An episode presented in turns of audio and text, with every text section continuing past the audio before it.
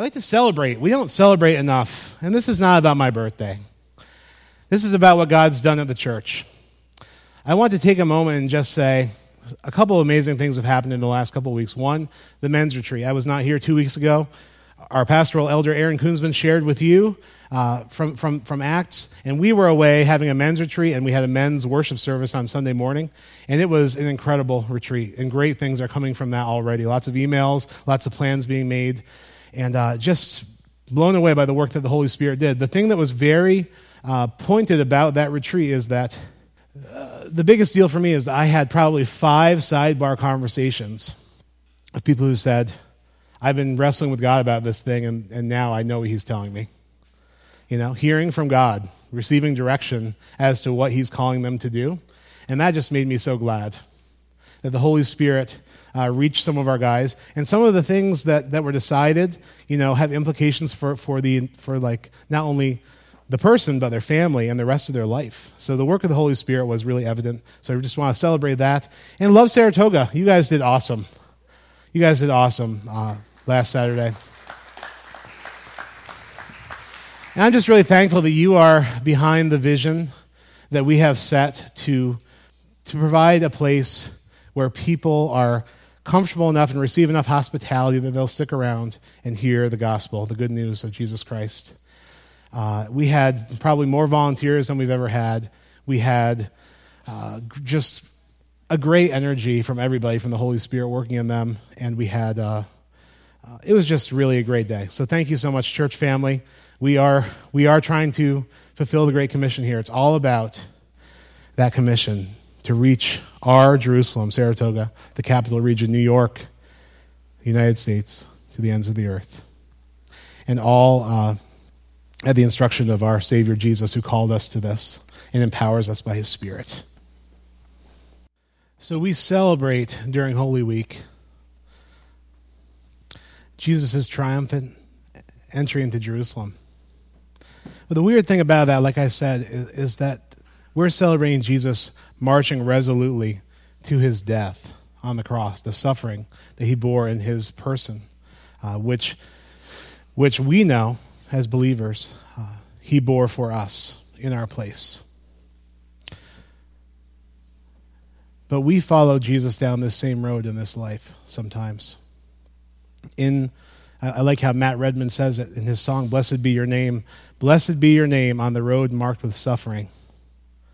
Though there's pain in the offering, blessed be your name. I know I talked to several people this morning.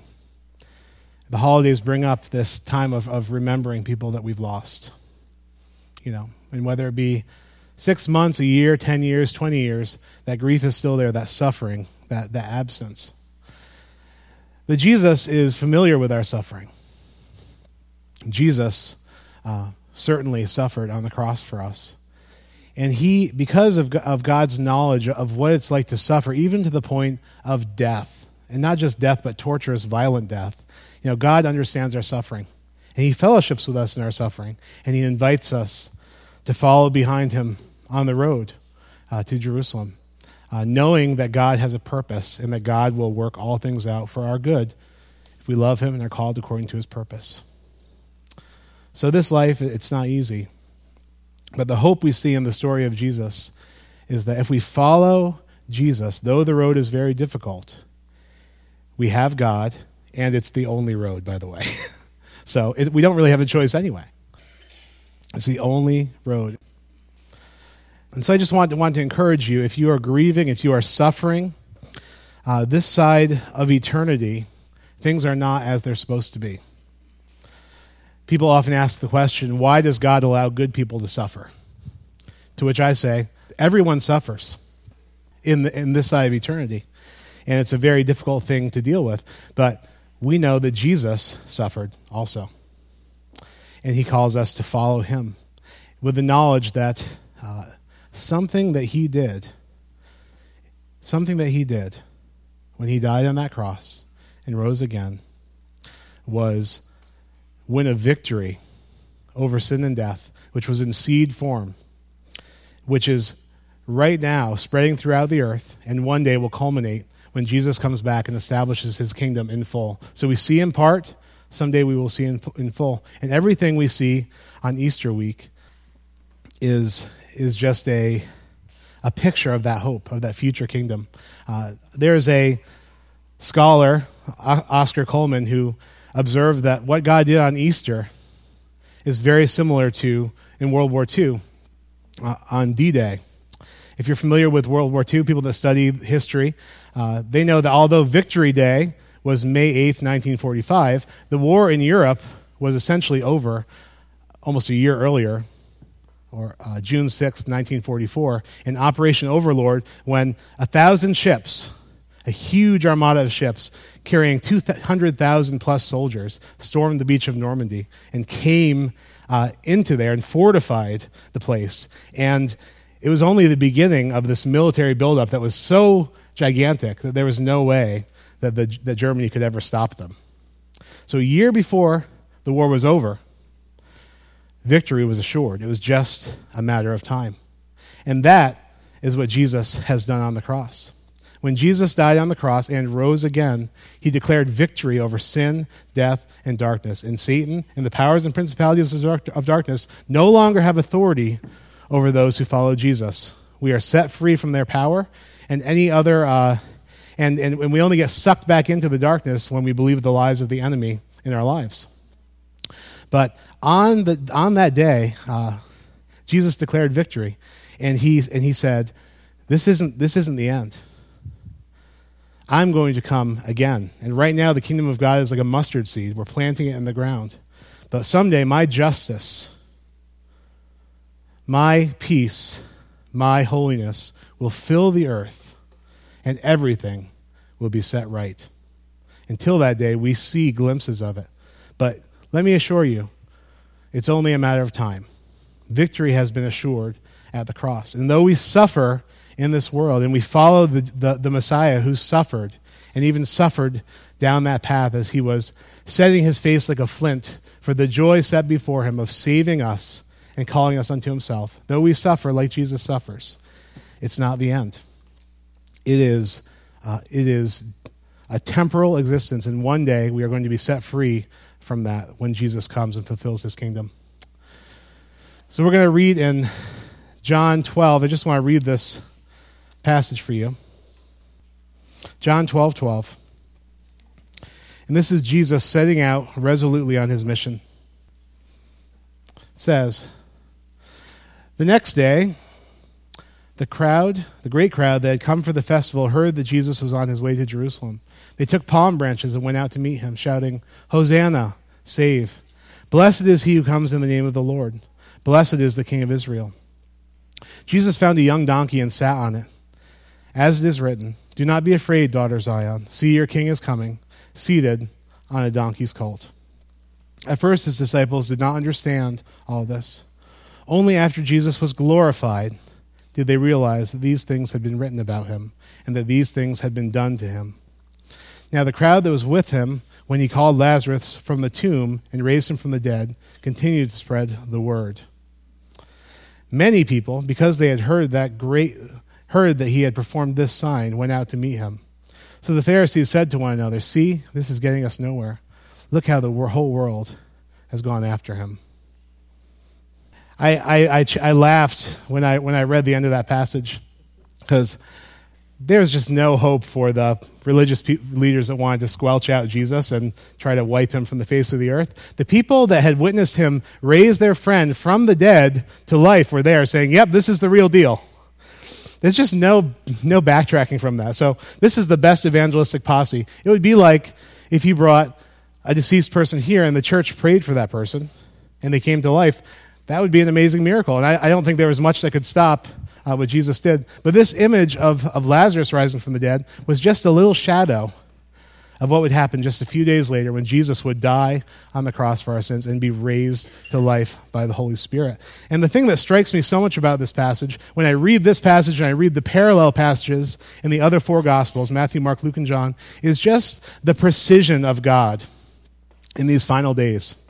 And I think that the people who, uh, who were witnessing uh, the events as they unfolded, they were confused. It might have seemed haphazard to them. Like, what's going on? The disciples were confused. So, if the disciples were confused about what was going on, you can bet that everyone was confused when they saw uh, this, this man ride into Jerusalem who uh, clearly had the power over death to raise someone to life. Uh, and they, they, they believed he was going to, to declare victory over, the, over their uh, captivity, overthrow the government, and establish himself as king.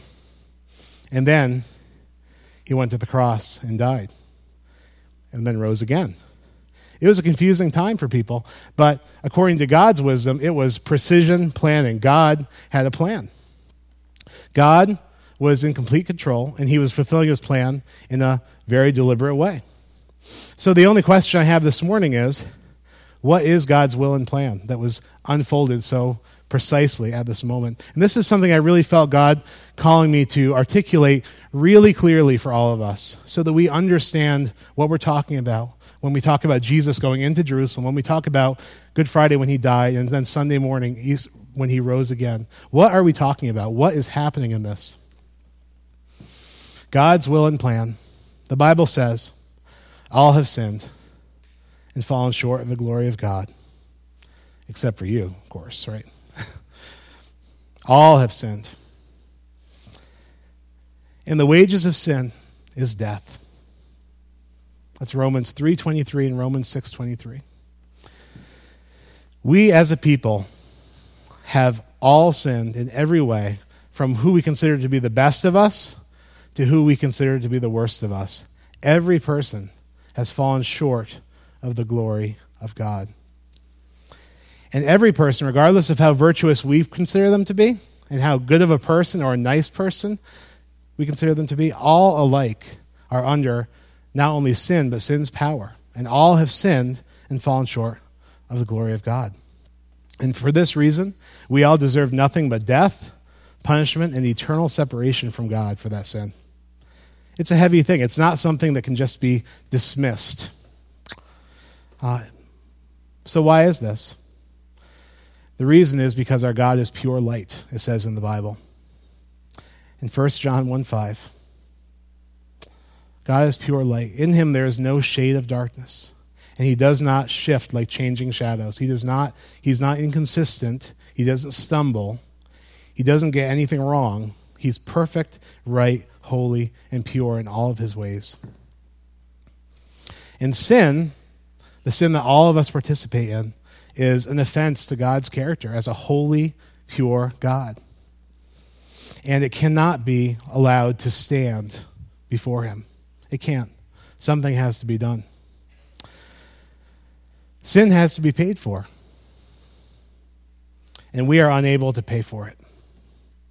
Even our best deeds that we do are like filthy rags when held up to the glory and the beauty of Almighty and Holy God there's certainly no way that we can pay for our sins that we've all participated in.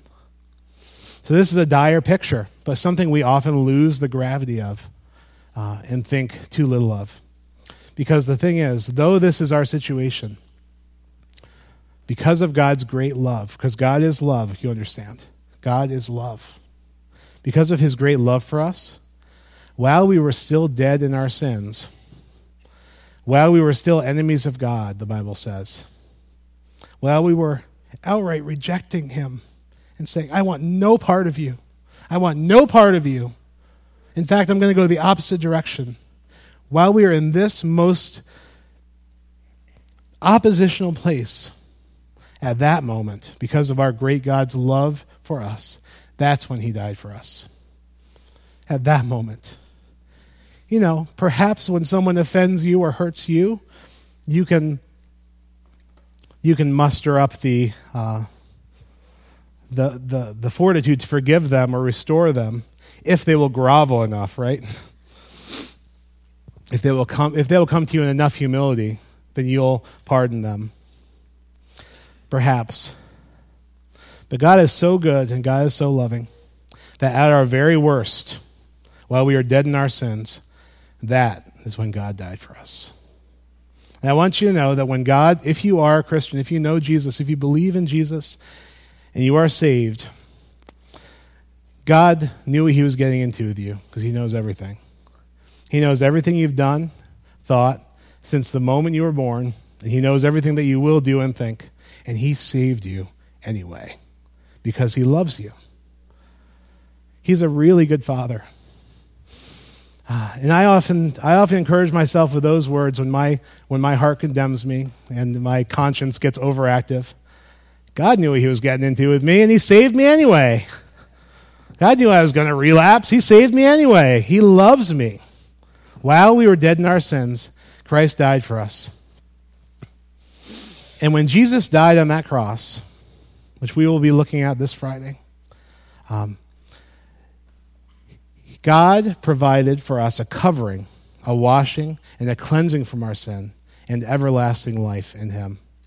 So, when it says that uh, if you declare with your mouth that Jesus is Lord of your life, you believe in your heart that God raised him from the dead, you will be saved. When you put your faith in Jesus for salvation and don't lean on your own goodness or works or what have you, uh, at that moment you receive a covering for sin, so it's covered.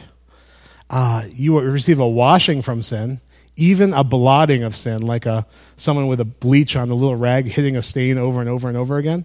You receive the whole deal. And not only that, it says you receive, you, you receive everlasting life in him. From everlasting death and condemnation to everlasting life, all through looking to Jesus. For the one who believes in Christ's substitutionary uh, death on the cross for them, in other words, he's substituted for you because he loved you. And you understand, Jesus and God aren't different people, right? Jesus is God in human form. So God is holy, God is light. In him there's no darkness at all. Humanity's sin is, is an offense to God's character. So what does God do about it? Because God is love, he himself takes the punishment for, for sins against him on himself for us. It's this amazing work that God did. And, uh, and uh, when we look to Jesus Christ's substitutionary uh, sacrifice in faith, our sins are washed away it says they're covered by God. He forgives us of our sin, past, present, and future, gives us the gift of salvation and eternal life through faith in Jesus.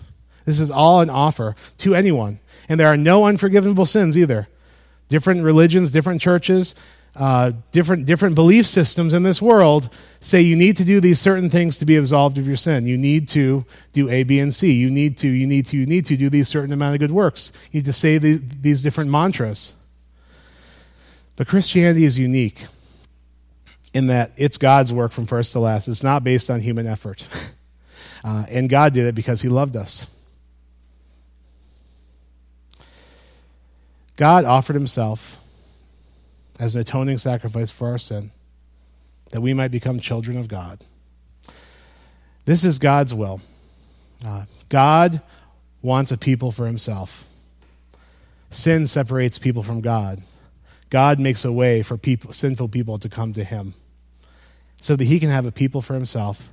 And it says, uh, How great is the love the Father has lavished on us that we should be called the children of God, and that is what we are. God has called us his children.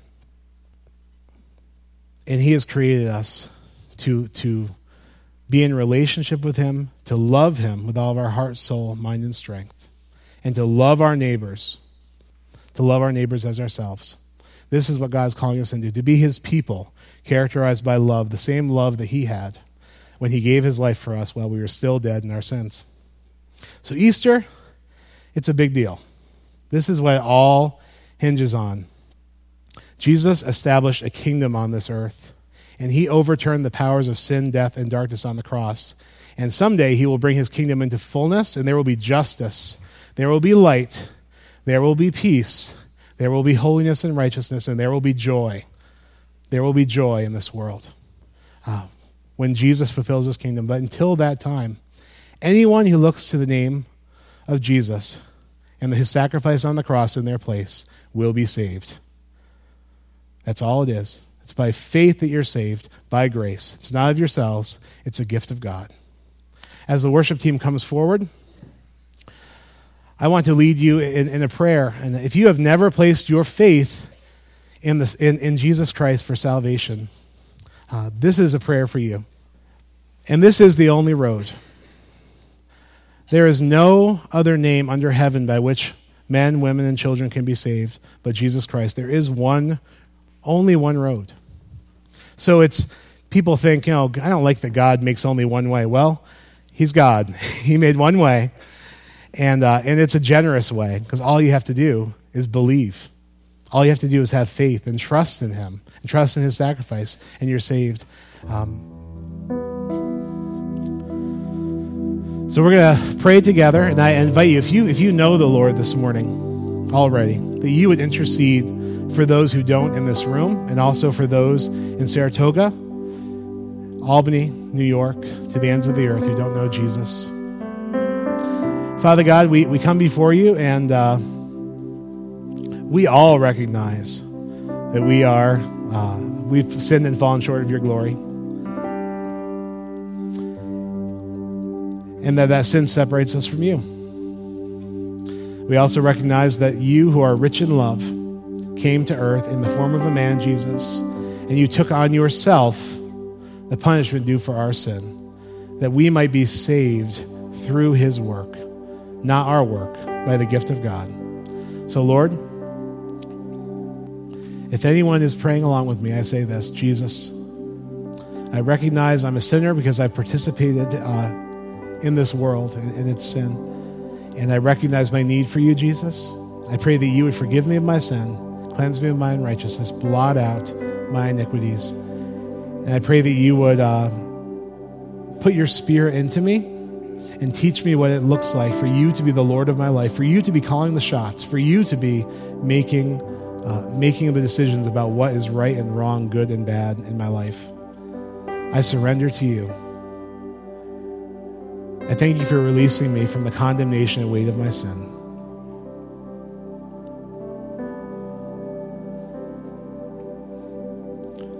In Jesus' name, amen. If you've, if you've prayed that prayer, talk to me today. Talk to me. I'll go, I'll go somewhere. I'll go over there or over here on the couches. Come and talk to me. Please join us in this closing song as we worship our great God who, out of love for us, gave everything that we might know him.